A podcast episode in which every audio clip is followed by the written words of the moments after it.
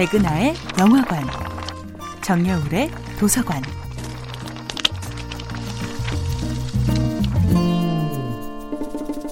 안녕하세요. 여러분과 아름답고 풍요로운 책 이야기를 나누고 있는 작가 정여울입니다.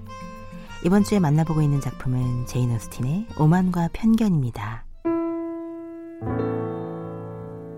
한 사람을 제외한 모든 사람에게 무례해지는 것, 그것이 바로 사랑의 본질 아닌가요? 제인 오스틴의 오만과 편견 중에 한 대목인데요.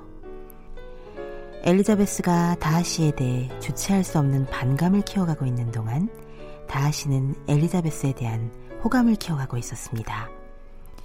하지만 이 두 사람은 사랑하지 않으려 할수록 오히려 자신도 모르게 더 사랑에 빠지는 사랑의 전형적인 패턴을 보여줍니다. 엘리자베스는 무도회에서 다하시와는 어떤 종류의 대화도 나누지 않겠다고 다짐하지만 막상 다하시가 춤을 신청하자 엉겁결에, 그러니까 자신도 모르는 순간에 예스를 선언합니다.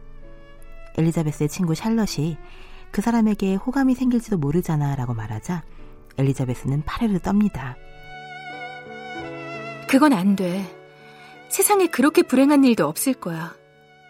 미워하겠다고 마음먹은 사람한테 호감이 생기면 어떡해. 그런 악담은 하지 말아줘.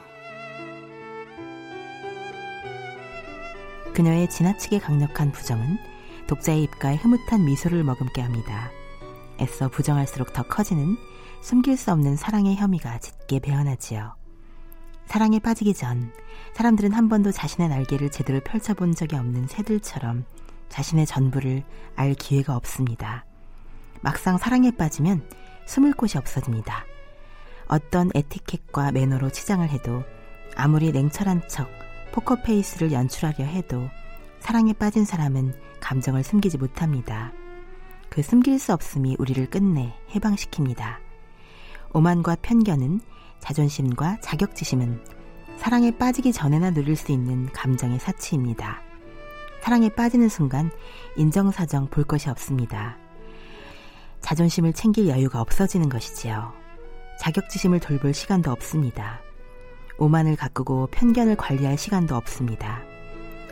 사랑은 내게 있는지도 몰랐던 내 날개의 빛깔을 내 스스로 발견하게 만드는, 반짝이는 내 안의 날개를 세상 밖으로 한껏 펼치게 만드는, 오직 나와 너 사이에서만 유효한 해방의 기술이기 때문이지요.